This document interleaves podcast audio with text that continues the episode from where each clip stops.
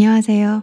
오늘은 월든 함께 책 읽는 시간 열 번째로서 음, 조용하게 월든의 책을 저와 함께 읽고 여러분들은 들으시면서 각자의 아, 책 읽는 시간 그리고 이 책을 읽고 나서 마음이 잔잔해지시기를 혹은 생각이 좀 정돈되시길 아니면 내가 너무 매 순간 보고 있는 영상 시대에서 잠시 고리타분한 구식으로 돌아가는 듯한 느낌은 있을 수 있지만 그만큼 여러분들의 귀가 열려 있고 눈은 책에 고정돼 있고 그리고 머릿속은 그 글들을 들으며 상상할 수 있는 저희가 모두 살아있게 움직이는 이런 시간을 갖게 되길 바라보겠습니다. 자, 그럼 월든 열 번째 시간 계속해서 진행해 보겠습니다.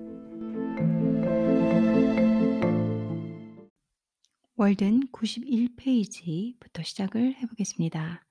개혁자를 슬프게 만드는 것은 공공에 처한 동포에 대한 연민이 아니라 그 자신의 사적인 고통 때문이라고 나는 생각한다. 아무리 그가 하나님의 거룩한 아들이라도 말이다.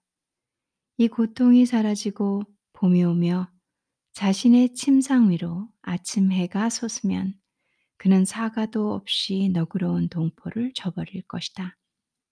내가 담배를 피우지 말라고 잔소리하지 않는 이유는 우선 나 자신이 담배를 피워본 적이 없다는 사실 때문이며 그 일은 담배를 피우다 끄는 사람들이 죄값으로서 해야 한다고 생각하기 때문이다. 그 일은 그러나 내가 해본 일 중에서 하지 말라고 잔소리할 수 있는 것이 그것 말고도 얼마든지 있다. 부득이 이런 자선 행위를 하게 되었을 경우에는 오른손이 하는 일을 왼손이 모르도록 하라. 그것은 알릴 만한 일이 아닌 것이다. 물에 빠진 사람을 구했다면 구두끈을 고쳐매고 잠시 숨을 돌린 다음 자신이 하고 싶은 일을 시작하면 그만이다. 인간의 관습은 성자들과의 관계로 오염되고 말았다.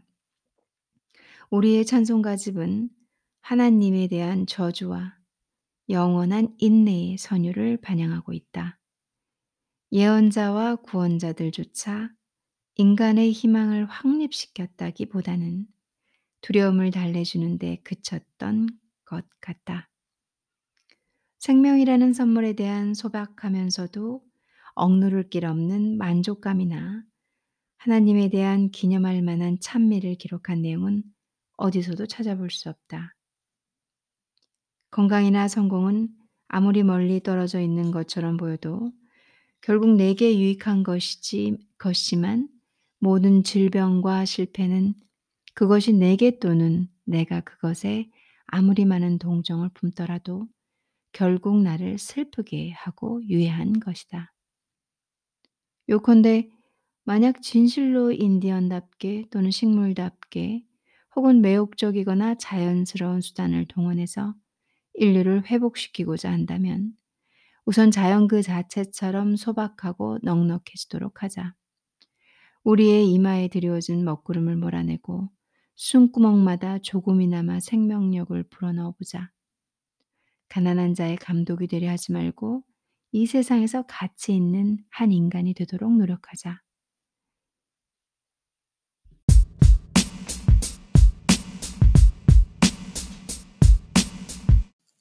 시라즈의 쉐이크 사디가 지은 굴리스탄, 즉 꽃의 정원이라는 책에 다음과 같은 말이 있다.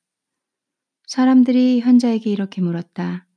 지구하신 신께서 창조하신 거룩하고 울창한 그 많은 나무들 가운데 아무 열매도 맺지 않은 편백나무 하나만을 아자드 즉 자유롭다 하니 이 어찌된 영문입니까?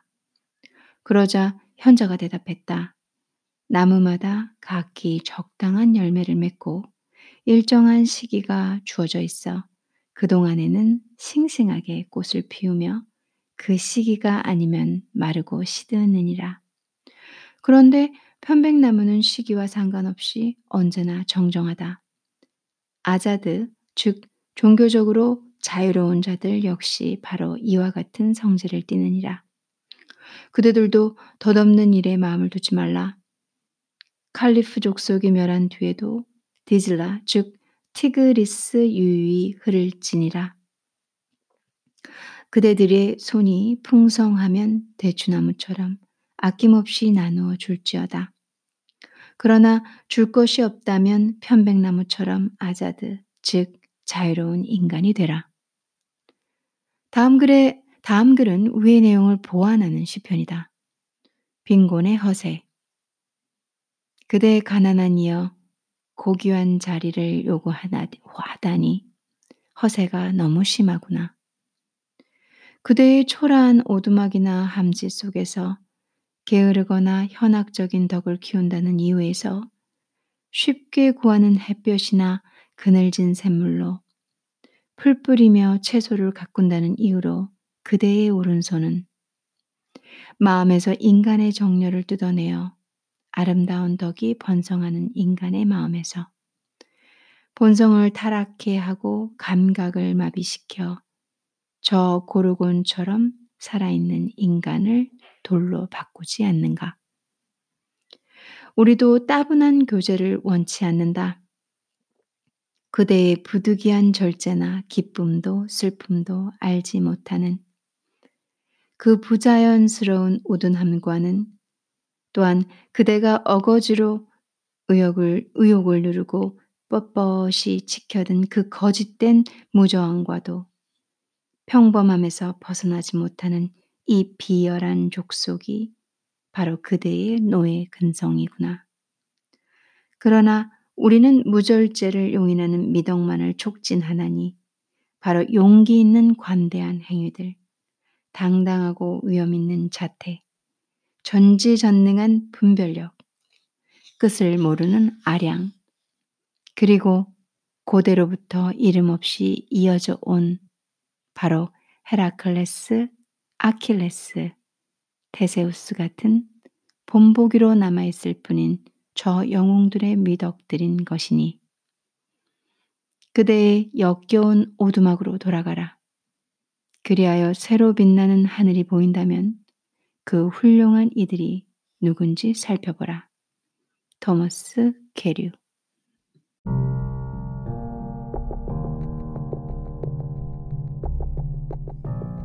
오늘은 짧은 어, 글을 읽었는데요. 어, 왜냐하면 이제 그 첫 번째 데이빗, 어, 헨리 자꾸 데이빗이라고 하네요. 헨리 데이빗 서로의 부분이 끝났습니다. 그리고 소로의 두 번째 이야기라는 챕터로 번역된 판에는 이렇게 나와요. 내가 살았던 장소와 삶의 목적이라는 어, 두 번째 이야기로 들어가게 됩니다. 그래서 우선 첫 번째 스토리를 끝을 내고 음, 그리고 제가 다음 녹음이 아예 두 번째 이야기의 어, 첫 부분부터 시작하는 것이 좋을 것 같아서 짧은 리딩을 어, 했습니다. 어렵다면 어려운 책이죠, 그렇죠? 그리고 뭔가 이 그 있어 보이는 글들이 많고요. 되게 헨리가 어, 글을 쓸 때 상당히 많은 지식들을 방대한 자료들을 가져다가 그 상황 상황을 묘, 사를 하잖아요. 음, 약간 좀 어, 번역하시는 분들도 힘들었을 것 같고 저도 이 책을 어, 학부 때 공부할 때 많이 어려웠거든요. 왜냐면은 헨리가 너무 똑똑하거든요. 아 그래도 조금 조금씩 읽고 계속 반복해서 듣다 보면 이 헨리의 얘기가 무엇인지 알게 될 거라고 생각합니다. 음, 공부도 그런 것 같고 반복 인생도 그런 것 같습니다. 처음에 한 번에는 못 알아듣잖아요. 저는 그래요. 저는 한 번에 몇 번 몇 번 똑같은 상황이 겹치다 보면은 이해를 하기 시작을 하거든요. 이 책도 마찬가 이 책도 마찬가지인 것 같아요. 여러 번 들어보시고 생각해 보시면서 아무 생각 안 하고 싶을 때 틀어서 들어보시면서 음, 곰곰이 느끼시다 보면 많은 것들이 얻어질 수 있는 좋은 책이라고 생각합니다. 오늘도 좋은 하루 되시길 바라며 감사합니다. 닐라였습니다.